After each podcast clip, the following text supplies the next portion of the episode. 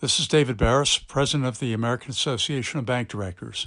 This is our third podcast on bank mergers and acquisitions.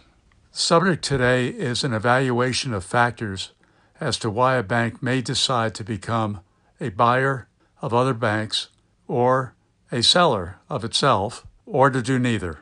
Dave Martin will join us again to share his experience with these issues with numerous bank and bank board clients. We welcome any questions or suggestions you might have. All right, let's call Dave. Welcome, Dave. Thanks. Glad to be with you. Today, we'd like to learn more from you about representing buyers and sellers and the factors that you look for and the bank board should be looking for in deciding whether their bank should be a buyer or seller or neither? Well, glad to. And and putting it in the simplest terms, how does a bank know if it's a buyer or a seller or neither? Ideally, the answer should come out of their strategic planning process. And frankly, I think it often does, whether it's a formal process or an informal process. But it comes out of that step in the process that's called strategic options. When a bank accurately ex- assesses its strengths and weaknesses and determines that it has the currency and the balance sheet strength and the management to be a significant, significantly larger bank, acquisitions are the obvious path to larger scale. In the opposite situation, if a bank is not performing up to its hopes and doesn't see how it can change that situation, it's a candidate for sale. But of course, that's never mm-hmm. simple. It's hard to come to that conclusion. I'm going to briefly describe the apparent strategies of several banks that I knew well or that I've observed over several years. Two are acquirers and will continue to be acquirers, and three were sellers and sold. But they sold for three very different reasons. I had a chance to observe the acquisition side of the M&A process while I was with Mellon Bank. In the early 1980s, the branching law changed in Pennsylvania and for the first time allowed much wider branch expansion within the state. In Mellon's SWOT analysis, and they did a formal SWOT analysis, the law change was an opportunity, and the bank moved quickly to acquire several banks that gave it almost a statewide franchise. My job at Mellon was to find those banks and to carry out the acquisitions. As you can imagine, after a while, word got around. So if a bank was willing to take my phone call and then actually let me in the door, chances were pretty good that they were at least willing to talk about selling. Uh, there were some cases, I'm sure, where they were just trying to toy with a big bank, but a lot of them were sincere and we did several acquisitions as a result of that. One of the sellers, and it was one of Mellon's early acquisitions, was also one of the most interesting. It was an excellent performer in an attractive market. So, how did they arrive at their decision to sell? My impression is that they had gone through the classic planning process and determined that they wouldn't be able to continue to produce excellent numbers if they had decided to be a buyer after the law change, they would have had to compete with Mellon and several other much larger acquirers. But if they decided to sell and sold early, they could choose from several acquirers and get the natural benefits of an auction. They were right. The sale gave them a significant premium, a higher dividend, and liquidity that they never had. Naturally, there were staff cuts but there were also attractive career opportunities for their employees in the much larger Mellon system. It was a success for both sides.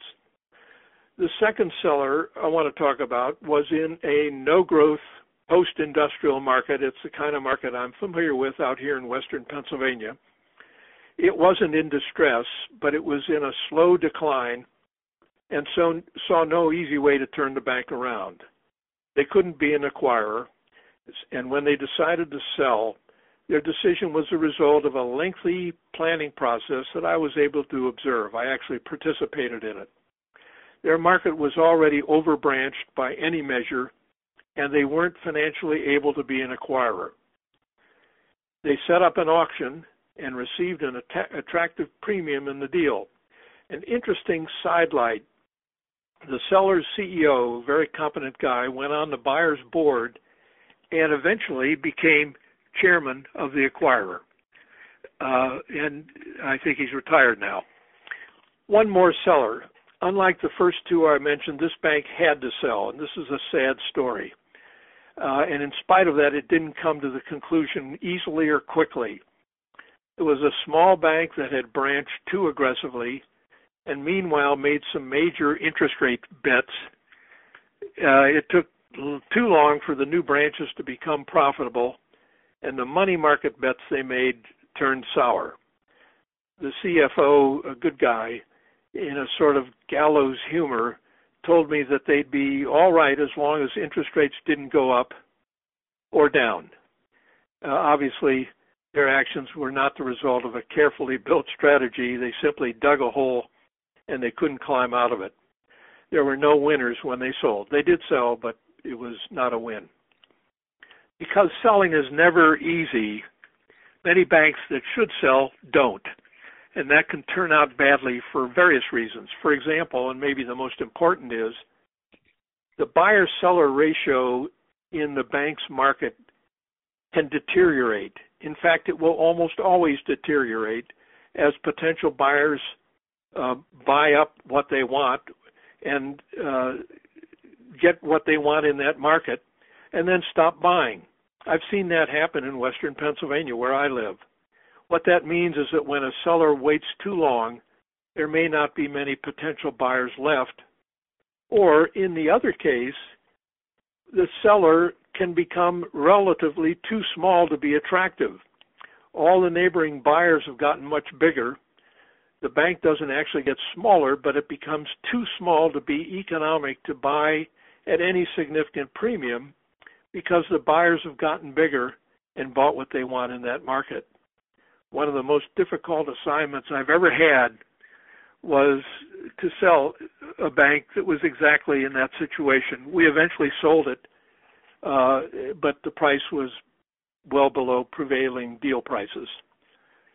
I saw a potential variation of that situation recently when you asked me to take a look at a bank that might be interested in our core course. I assume this audience knows what the core course is, David, but if you want to say it, describe it for a minute, um, this would be a good time. Uh, yes, it's a six hour course, very detailed, uh, covering the very basics that bank directors, both new and experienced, need to be as valuable as they can be as board members. And we also have the side benefit of the banks whose directors participate will be receiving uh, discounts on D&O insurance from AmTrust, a sponsor of ABD. Thanks. That's uh, that's the way I remember it. When I'm preparing to do one of those core course presentations, as you know, I always do some research on their numbers. I like to get a feel for the bank. And I always start with a peer comparison. In other words, comparing the bank to other banks its size in its market or nearby markets. I did a scan for banks the size of our prospective client, looking for banks its size in its market, and there weren't any. And the close, there weren't banks of any size. Um, the closest banks were 10 or 20 miles away, and they were branches of much larger banks. So my peer comparison, I went ahead with it, pitted our prospective clients against much larger banks, and guess what? Its performance numbers were generally right up there with the much larger banks. My guess is that if they've done a strategic plan, they're not thinking of either buying, since there's nothing they could buy, uh, and the larger banks uh, that already that wanted to be in the market wouldn't be buyers for their bank because they could just simply open a branch. My bet is that they expect to continue to grow organically using a high touch strategy. Do you remember that term, high touch? Uh, it's probably what they're doing. Uh, if they hire us, we can ask them if that's their strategy something they're doing is producing very good numbers. Up to now, I've talked about sellers, just about sellers. The story for buyers is in some ways much simpler. They're usually going for scale, for economies of scale, and as you know, economies of scale in banking are really there and they're very obvious and they're attainable. But the successful acquirers, in my view, are going for more than just scale. They're often going for market share or market improvement to improve the demographics of their market. They may be going for new business lines and lots of other reasons. There are lots of strategies and examples. Some have done it well, some haven't. Some very large banks have stubbed their toes very publicly. But most, if not all, of the largest banks in the country today are the result of a series of acquisitions over decades. But those mergers are out of the range we're talking about. We're talking about community banks. I'm going to describe two serial acquirers. They've done several that were community banks when they started. They aren't community banks anymore. They're big banks now. They're both headquartered in relatively low growth markets. One of them seemed to be driven primarily by market extension, targeting banks in nearby contiguous markets that they wanted to be in. And then later they'd increase those their share in those uh, nearby markets with additional acquisitions. The most distinguishing characteristic of their pro- process, and probably still is, their post merger integration, which was fast and decisive, with the result, I believe, that new targets knew exactly what they were getting into. What I mean by that is the targets knew quickly which staff cuts would be made and they expected them. The second serial acquirer, and by the way, that, that first acquirer I was talking about continues to produce exceptional numbers and has, uh, for example, a an excellent efficiency ratio, as you'd expect. The second serial acquirer, which is also in a low growth market or headquartered in a low growth market, started the same way with relatively small in market and contiguous market acquisitions, but then the bank t- seemed to shift to larger bites in much more demographically attractive markets that weren't contiguous, uh, and in the largest case, not even close to contiguous. They were seeking scale, but I think more market improvement. They got both, of course, but it's too early to tell if the market has embraced their strategy. And in this stock market, of course, it's hard to tell. Uh, I'm concerned about it. Finally, uh, I'd like to mention just another favorite topic of mine mergers of equals. They're a great idea, but they're hard to do. How do I know that? I've never been able to do one, and I've tried. Why are they so difficult? The reason is that every question that's relatively easy to answer in a typical big bank, small bank acquisition is difficult in a merger of equals. Decisions like the name of the bank, the headquarters location, who's going to be the CEO, how many board seats will each side get, all of those things and lots more have to be negotiated. But in my experience, that's not what makes MOEs difficult. What makes them difficult to negotiate and then to integrate after the merger has taken place is that the penalties and rewards that are inherent for both sides in a typical buyer seller deal are absent in an MOE. What are those? In a typical deal, the buyer's reward is scale, maybe market improvement, maybe some other benefits. What are the buyer's penalties?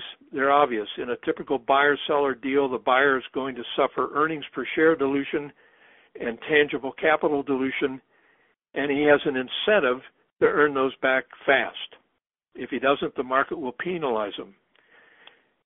The seller's rewards are a premium price, more liquidity, probably a higher dividend. What's his pain? Well, we know staff reductions, loss of identity, maybe more. All of those rewards and penalties are absent in an MOE. The incentive to reach an agreement isn't there, and the incentive to recover the dilution after the deal is done because there's less dilution. Um, I think we'll see more MOEs, but it's a good idea to remember they're hard to do. One of the biggest MOEs ever Truist was just consummated, and we can watch and see how that goes. Those are all the M&A items I had on my list, David. Thank you, Dave, and we'll see you next time. Thank you.